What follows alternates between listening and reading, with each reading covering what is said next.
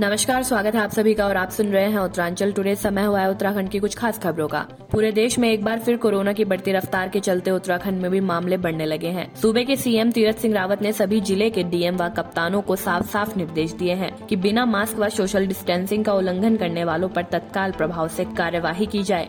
उत्तराखंड में रविवार को 550 नए कोरोना मामले दर्ज किए और पिछले 24 घंटों में घातक कोरोना वायरस से दो लोगों की जान भी चली गई। राज्य में कुल सक्रिय मामलों की संख्या तीन हज़ार सत्रह हो गई है। मौतों का आंकड़ा एक हज़ार सात सौ सत्ताईस तक पहुँच गया है।